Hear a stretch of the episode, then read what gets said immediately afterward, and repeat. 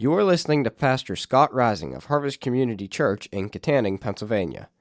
We pray that you will be challenged today as you listen to a sermon entitled Honor the Elders Who Labor in Love for Your Joy, recorded on May 20th, 2018. For more information, check us out on the web at harvestpa.org. Let's join Pastor Scott as he preaches. Hello, everybody. It's a, uh, it's a joy to have you all join us today, whether you are in here in Kittanning or Freeport, uh, Petroleum Valley, Indiana campus, the prison, or joining us somewhere online. Uh, it's a joy to have you here with us today. You know, this is an exciting time uh, in the life of Harvest Community Church. We're just coming out of our sermon series uh, that was titled Next. And uh, I found it personally extremely encouraging as I watched the church work through, uh, in, in Indiana particularly, really taking the challenge to be more generous uh, with everything that God has given them. And I, I got to tell you, I, I, have so many stories that I'd love to share, which I'm probably not going to be able to do this evening, but I got to tell you, God, in His kindness, uh, has been working within our church. And so we give him praise, and I am so encouraged as we move forward. So even though the next uh, series is over, the next initiative uh, is very much in our view as we move forward. And as we continue, uh, by God's grace, to increase the health and size of God's church everywhere as a body of believers. And uh, so, even though that series is over, we're going to continue in 1 Timothy. Uh, if you remember last week, Pastor Mike was talking about how we honor uh, the widows among us, and, and Paul's going to continue that trend, only he's going to be talking about honoring our elders. Uh, so, if you would, go ahead and open your Bibles, and we're going to jump right into the text. We'll be in 1 Timothy chapter 5, verses 17 through 19. Uh, if you have your Bibles, please follow along as I read. It says, Let the elders who rule well be considered worthy of double honor, especially those who labor in preaching and teaching. For the scripture says, You shall not muzzle an ox when it treads out the grain, and the laborer deserves his wages. Do not admit a charge against an elder except on the evidence of two or three witnesses. Listen, the statement, you maybe heard it, uh, a fish rots from the head down. Right? You ever heard that statement? It's, a, it's an interesting statement, and you might be thinking, what in the world is that? Well, actually, it talks about how leadership is ultimately the root cause of the organization's failure or demise. See, the, the true, um, this is true whether it's a corporation, whether it's a country, uh, whether it's a family, or whether it's a church. The leadership is so vital that if the leadership's not well, it's almost impossible for the whole organism to be well. And so, Paul knew that. Paul knew that as the leadership goes, so goes the church. And this is why he puts a high emphasis on letting the elders who rule well, particularly in preaching and teaching, to show them honor. That's why he's instructing the church to honor the elders, the pastors, those who rule well, or you could say lead, manage or show oversight, direct the church. Then he says, especially those who labor or toil or work hard in preaching and teaching. He's, he's saying essentially, if you have these men among you, then honor them by respecting them and caring for their financial well being. Because just like last week, honor in this text, it means money, right? Honor equals money in this text. And you're going to see that greater as we continue to unpack this text. But remember, remember, it's required that all elders be able to teach. We learned this in, in 1 Timothy chapter 3 a while back. All elders are to be able to teach. But Paul's drawing a distinction here. Notice that within the elders, and don't miss the fact that it's elders, it's plural. There's not one man, unless you want to say the man Christ Jesus, who is able to care for the church, but he entrusts men, multiple men, to care for the church. And that's why we see the word elders. But there are those who rule well by exercising pastoral leadership, and those who labor in preaching and teaching, as well as shepherd the flock of God. And it's, it's to be noted that a healthy church is going to honor their elders. right? Especially, Paul's saying, those who labor in preaching and teaching. And you might be sitting here thinking to yourself, well, isn't there more to being an elder than, than preaching and teaching the, the truth of God's word?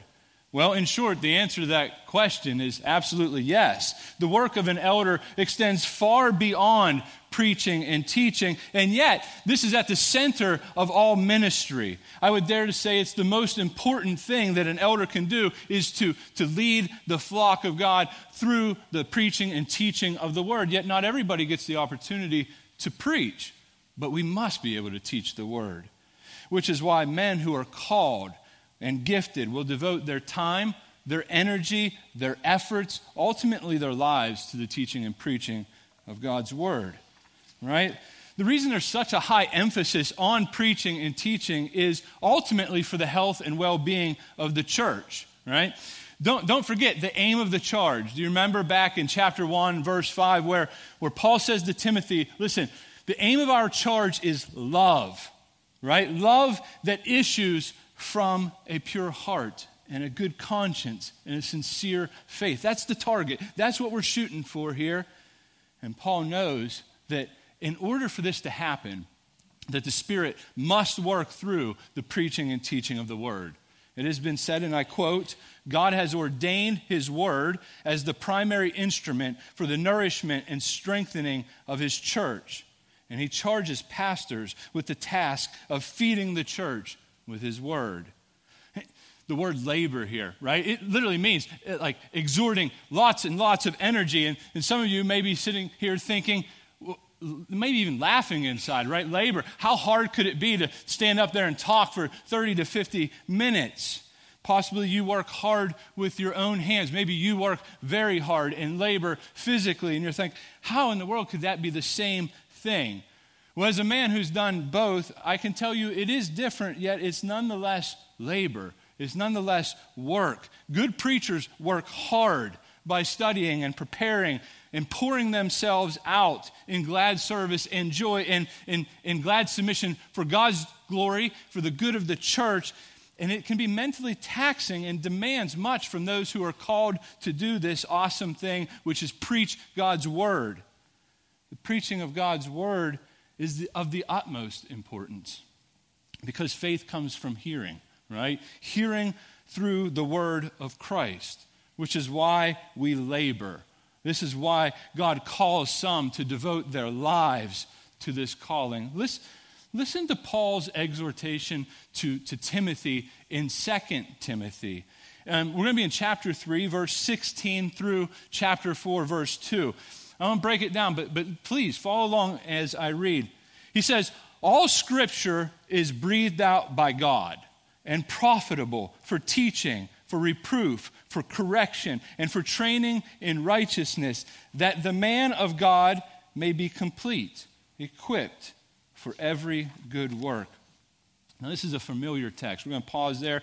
But I want you to notice a couple of things. Even though this text is familiar, don't miss the beauty of it, right? Because we learn a lot of things here. First off, we learn where the Word of God comes from. He says all Scripture is breathed out or inspired by God, right? It's the inerrant Word of God. You want to know what God thinks, what He has to say? Open your Bible and read because this is the Word of God and it comes from Him, right? Even though man wrote it, this is God's Word.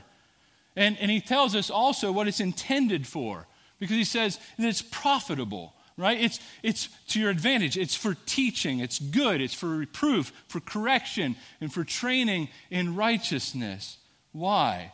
Well, he tells us that the man of God may be complete, equipped for every good work. So, this word, preach, right? And, and you see that. Like, if you remove the chapter break, then you'll realize in chapter 4, verse 1, he says, I charge you in the presence of God and of Christ Jesus, who is the judge, living and the dead by his appearing and his kingdom. Listen, Timothy, preach the word.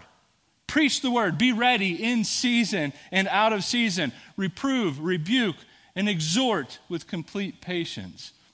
And he's going to need patience. Every pastor who's preaching and teaching needs patience because here's the thing as we preach, we don't see instant gratification. The Word of God goes into the heart and the mind. And I'm not saying that God, in His kindness, could not do a radical transformation of someone's thinking and change their lives, but it doesn't happen that way generally. No, it's, it's through hard labor. It's by being continual in teaching and preaching and laboring and continuing to say the same things over and over and praying that God would do the impossible by His Spirit as the Word goes out to bring about the change that every pastor desires to see from the church as they preach. And so, so many times it's very easy to, to give into temptation, right? To find a new thing. But there is no new thing.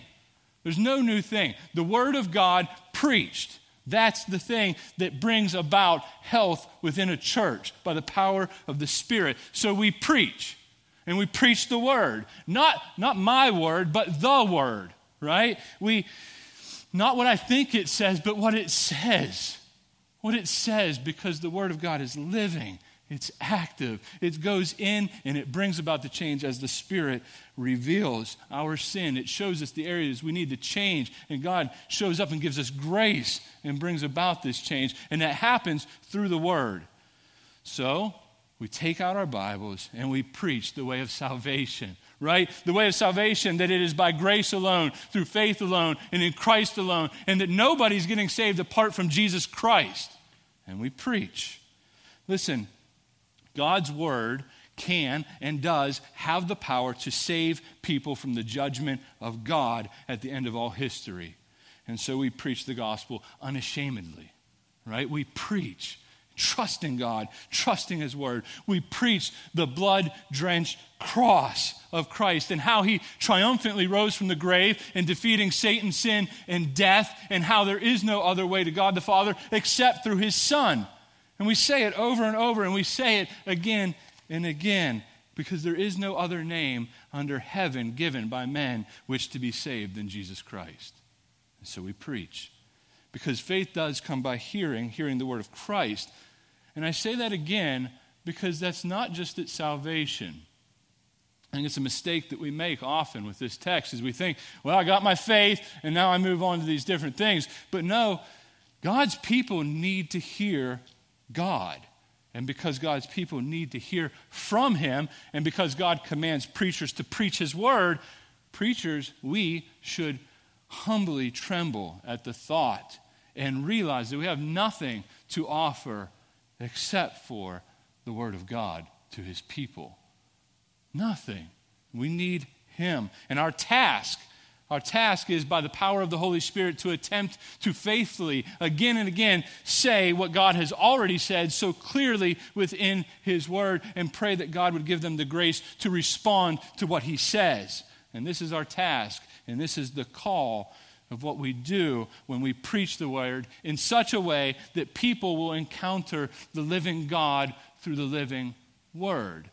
And so Paul has a high emphasis on elders who preach and teach. Elders who faithfully teach and preach God's word honor God.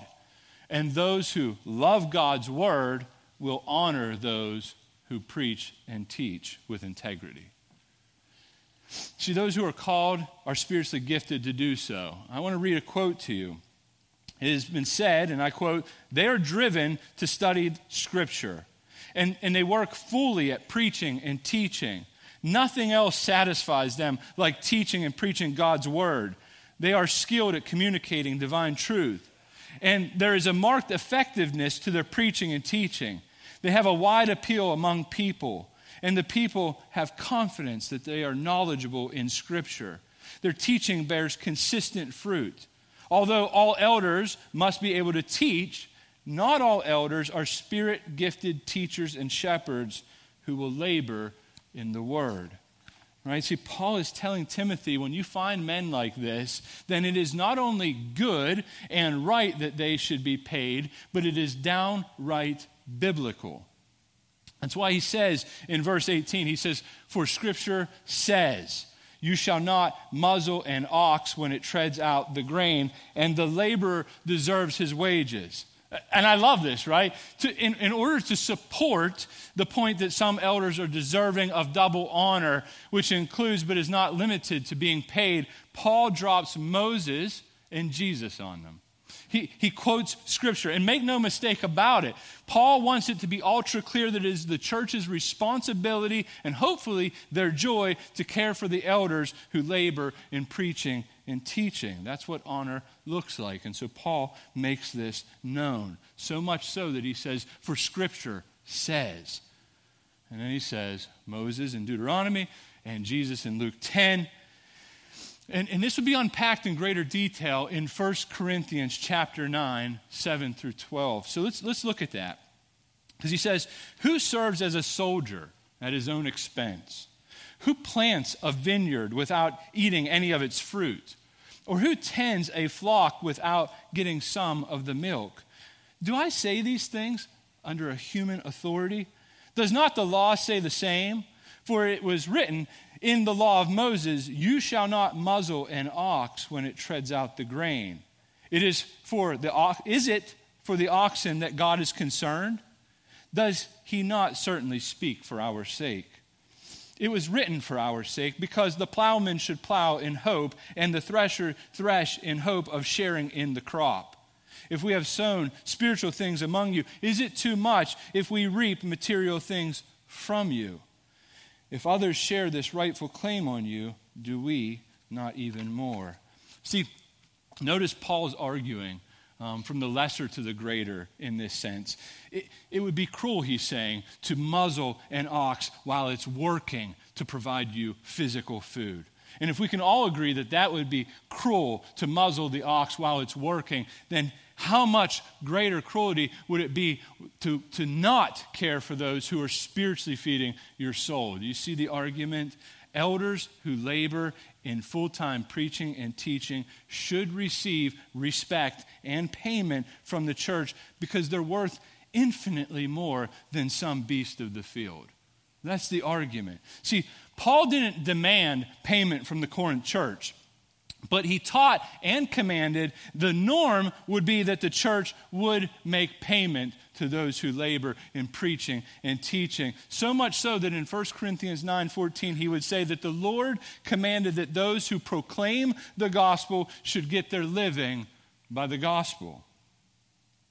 It has been said, what would be more unkind than to have no care for those who have the, the privilege to care for the whole church? And I got to tell you, Harvest Community Church, I stand up here a very thankful man.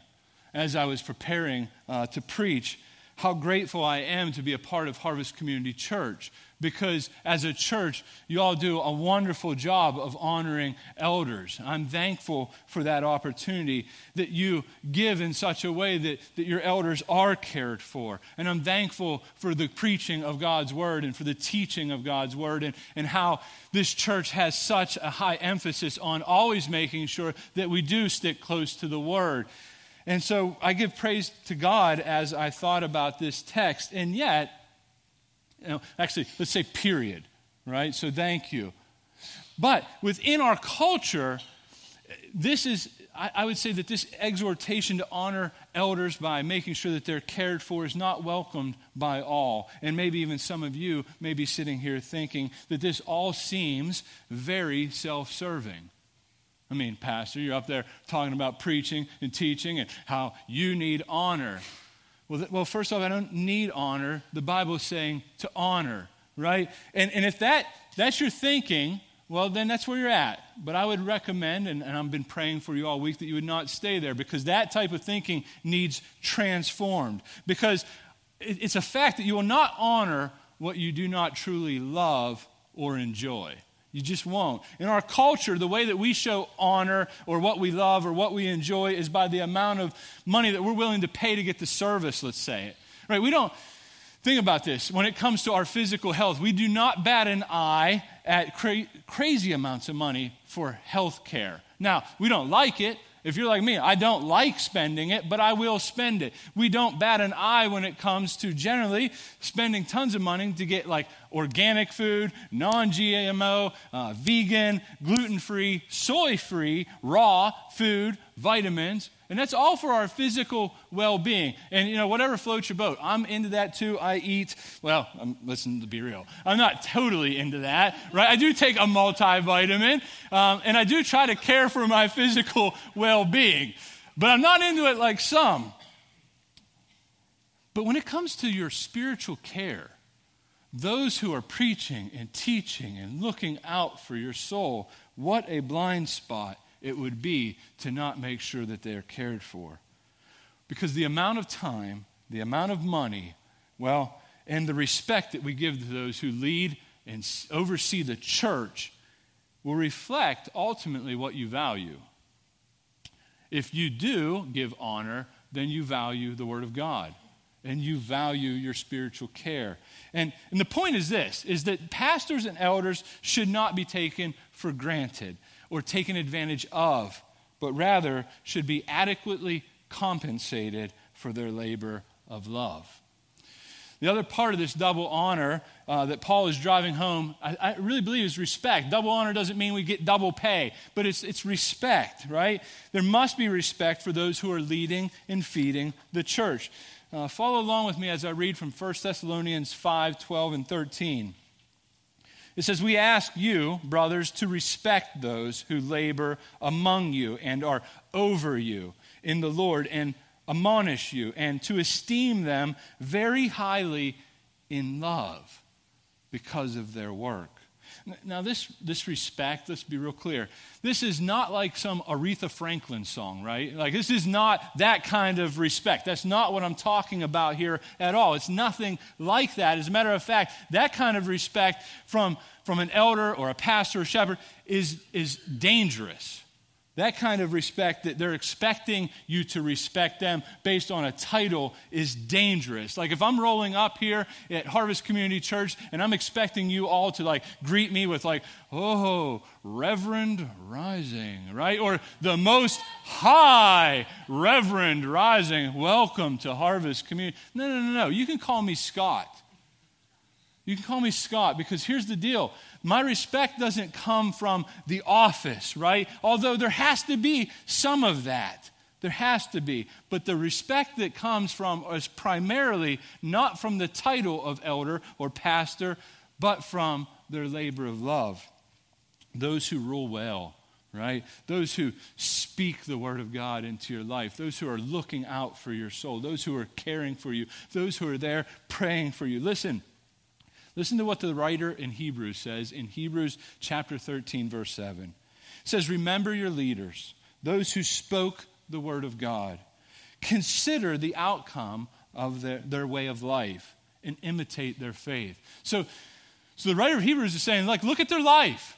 Does the word match the way they live? Are they caring for the church? Are they there when you need them? Not that we're perfect. We are not perfect. We're in the same need of grace that you are but we labor for the sake of love. And today, now more than ever, we desperately need men who will lead the church by the power of the Holy Spirit and have our lives so radically transformed by the same gospel that we preach that you cannot deny the power of God working in our lives. That's what we need. That's what we need. And so be praying for that. Pray that God would continue to raise up elders within our church. So let's continue in our text in verse 19 because it says, Do not admit a charge against an elder except on the evidence of two or three witnesses. All right, here's the thing healthy churches protect their elders' reputation. Paul was all too aware of the opposition that preachers and teachers will face so he includes that honoring will include protecting them from the pain of their critics who seek only to destroy their reputation. Listen, those who preach the word of God will not always be loved. Shocker, right? Shocker. I mean, this, this should shock us in one sense, but in another sense, this should not be surprising at all, right? Because, I mean, think about it. Moses, if, if you read about Moses and his pastoral life shepherding God's people, there were times he's like, God, just kill me now.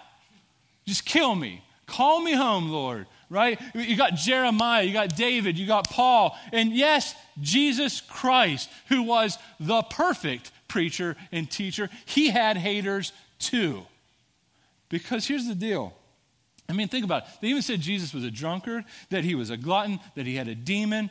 Because here's the thing those who faithfully preach and teach God's word will not always be loved. They will not always be loved. Heck, they killed Jesus, right? There should be our sign. And yet, this caution is here in this letter for the protection of the elders for the ultimate good of the church. For the ultimate good of the church. See, when preachers are heralding God's word and going against what the culture deems to be good and loving and right, well, they're going to inflict, they're going to get pain. They're going to get pushback. They're going to get people who do not like them. But ultimately, it's not the preacher that they have a problem with. It's the Word of God. It's God that they have a problem with. And, and yet, that doesn't stop them because maybe the preacher's preaching and, he, and, he's, and he's talking about a particular sin that you're cuddled up to, and it hits a pain point in you. And you're like, I just don't like him. He's judging me. It's not the preacher who's judging you. And so, once again, Paul puts this in here because he knows that if you're going to faithfully preach and teach, you will get carved up more than a Thanksgiving turkey. Mark it. Guarantee it. You got to know it's coming, Timothy, because it is. And anyone who's going to follow you must know that if you got into this game because you want people to applaud you and tell you how awesome you are, that'll happen for about a New York minute. And it will go away much quicker than it came. So we do not get into this game because here's the deal. If you have pastors or elders, that word's synonymous, who are worth honoring, then they will desire to please God and not man. And if that's the case, and if that's true, you guarantee it, they will have haters who desire to tear them down. Well, my encouragement to you is don't be one of them. Do not be one of them. If you are, repent of your sin because it does your soul absolutely no good.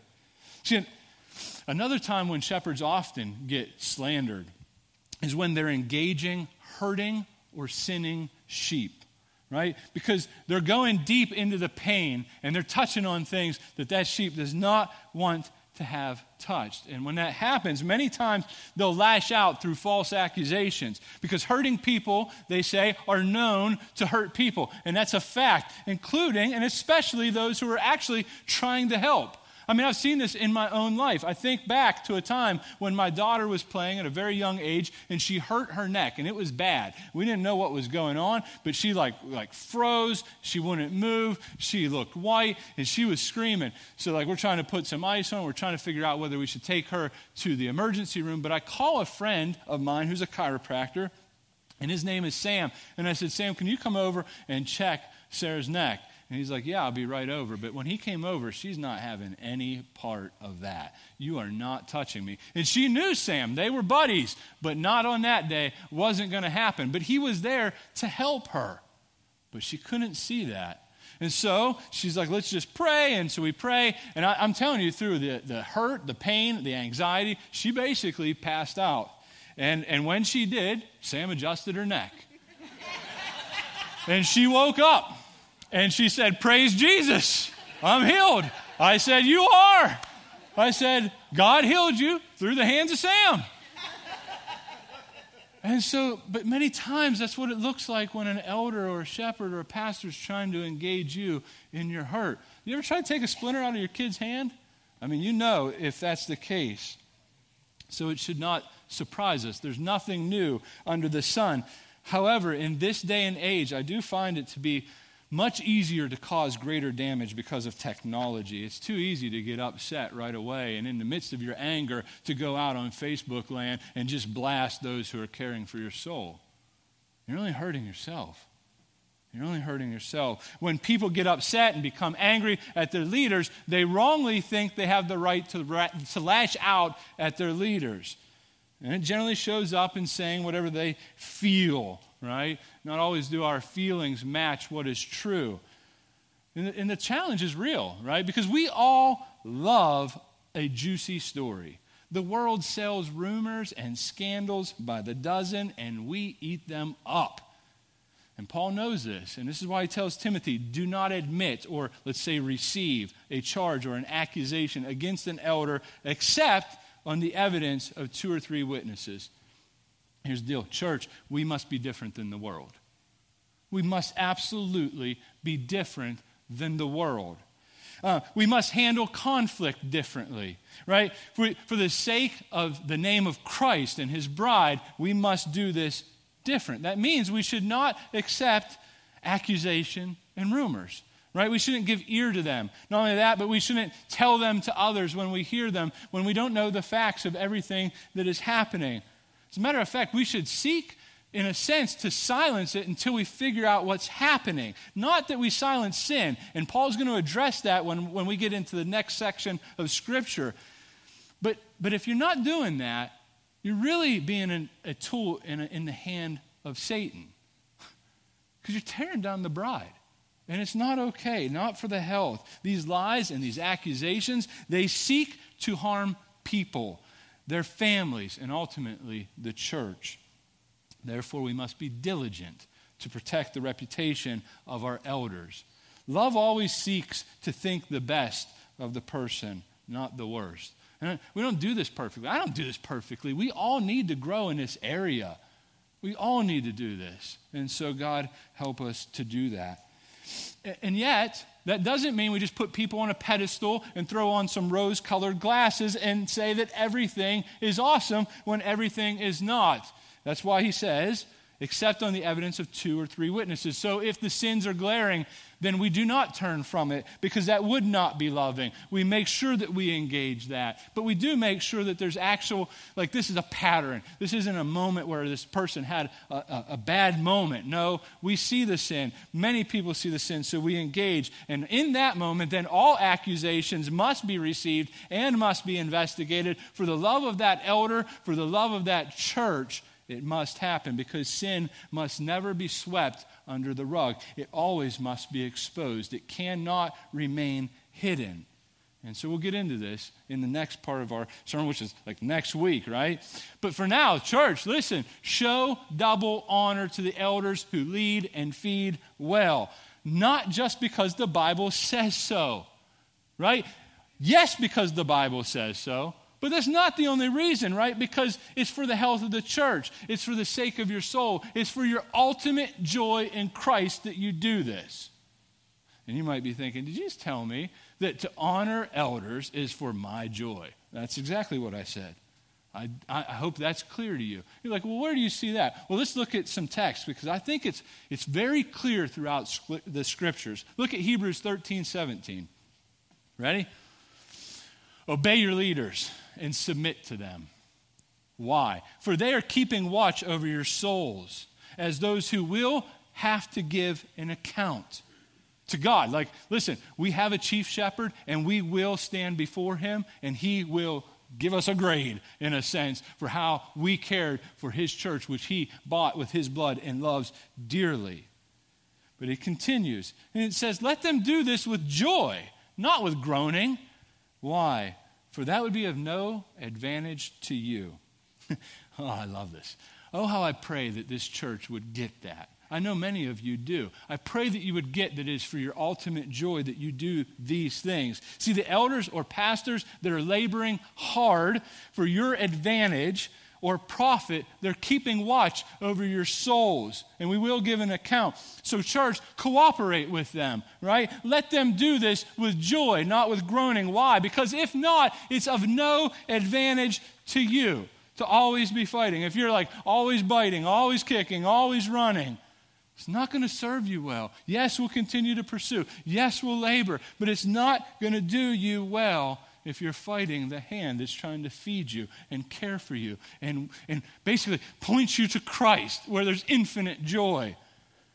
It's for your ultimate joy, your ultimate good, your ultimate benefit that you do this. You should desire that your elders are leading with joy because they're working for your joy. Let me show you that. 2 Corinthians chapter 1 verse 24. It says, "Not that we lord it over your faith, right? So when, when it says those who rule well, he's saying not that we lord it over you, right? We're not with an iron fist. We're not taking you to the trough and shoving your head in the water and say, drink from living waters. No, no, we don't lord it over you. We woo you. We point you to God. We teach, we preach, we pray. And we pray that God, by His Spirit, would show up in a mighty way, that He would change your heart. We do not lord it over your faith, but we work with you for your joy, for you stand firm in your faith. Man, I love this. Are you, are you picking up what's being laid down in that text? Because it's beautiful. God, in His kindness, gives church leaders, His people, for their joy, for their joy in Him. We're not your lords like lording it over. You have a Lord. His name is Jesus Christ.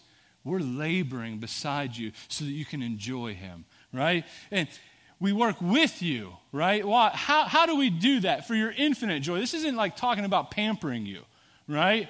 We're not talking about pampering you. No, we're coming alongside of you and we're saying, brother, sister, listen, I'm grieved. You're in sin. It is not going to end well for you. I know you think that this thing's going to bring you joy. It will not bring you joy. Let me point you to the one in whom there is all joy.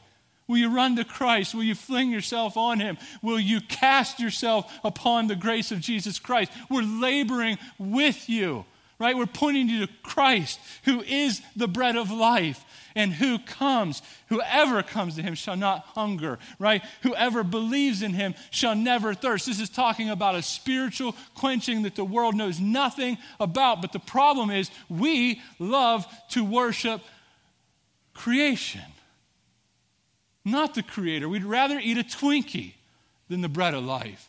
We'd rather drink from the toilet than drink from the fountain of living waters. And this is why we need shepherds. This is why I need a shepherd. We're prone to wander. We're prone to wander. And so elders are looking out for your soul and they're saying, listen, I know you think that's going to make you happy. That's not going to make you happy ultimately in the long run. How do I know that? Because the Word of God says that's a snare, it's a trap. Turn from it, run to Christ. In Him is infinite joy. In Him is infinite joy. So we work with you for your joy.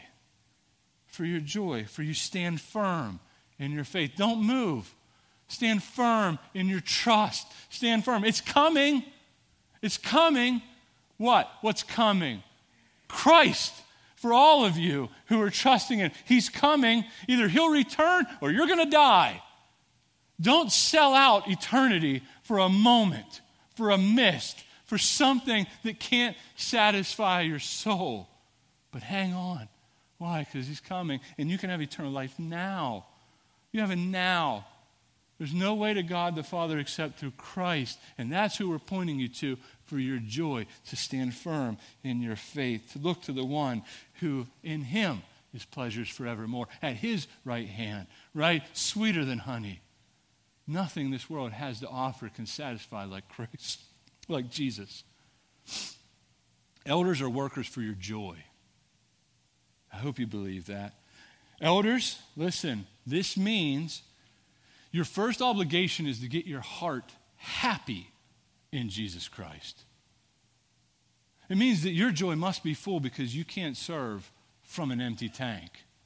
My first obligation is to get my joy in Christ, to, to delight in God, to allow His joy to be my strength, so that as I labor beside my brothers and sisters, that I actually can give them something that I myself have been fed by.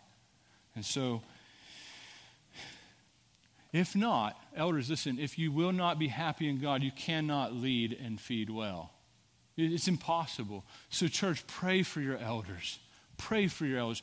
Pray that we would be delighting in God, that we would find Him to be all sufficient. And, church, let them labor. Let us labor with joy and honor them because if you don't, it's to no advantage of you. It's to no advantage of you. Nothing makes me happier than to work with those who want the word they're like, teach me. Man, their life might be a wreck. It, it really might be. But you know what? They're like, I love Jesus. I want to do it. I know my execution is not great, but oh, I want me some Jesus. And I'm like, man, I, I love that. Nothing's more exciting than working with someone who comes ready to receive. So, church, come ready to receive the Word of God. Come ready to hear. Come ready to be changed. Pray for those who preach and teach and lead and love Jesus and love others. Because here's the deal if we believe what is being taught here, if we believe the Word of God, then we will, with joy and glad submission, give double honor to those who lead well and labor in preaching and in teaching for your joy. Why? Because when we do this, we're actually recognizing God's grace is extended through the elders. And this glorifies God immensely, church. It glorifies Him immensely. So, church, thank God for elders. I thank God for our elders. I think of the men that, that, God has given this church and pray that He would raise up many more who delight in Jesus and who labor in preaching and teaching.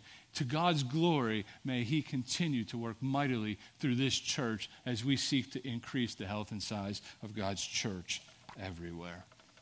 Thank you for listening to this sermon from Harvest Community Church. We invite you to join us at any one of our four campuses located in Kittanning, Petrolia Valley, Indiana, and Freeport. For more information, check us out on the web at harvestpa.org.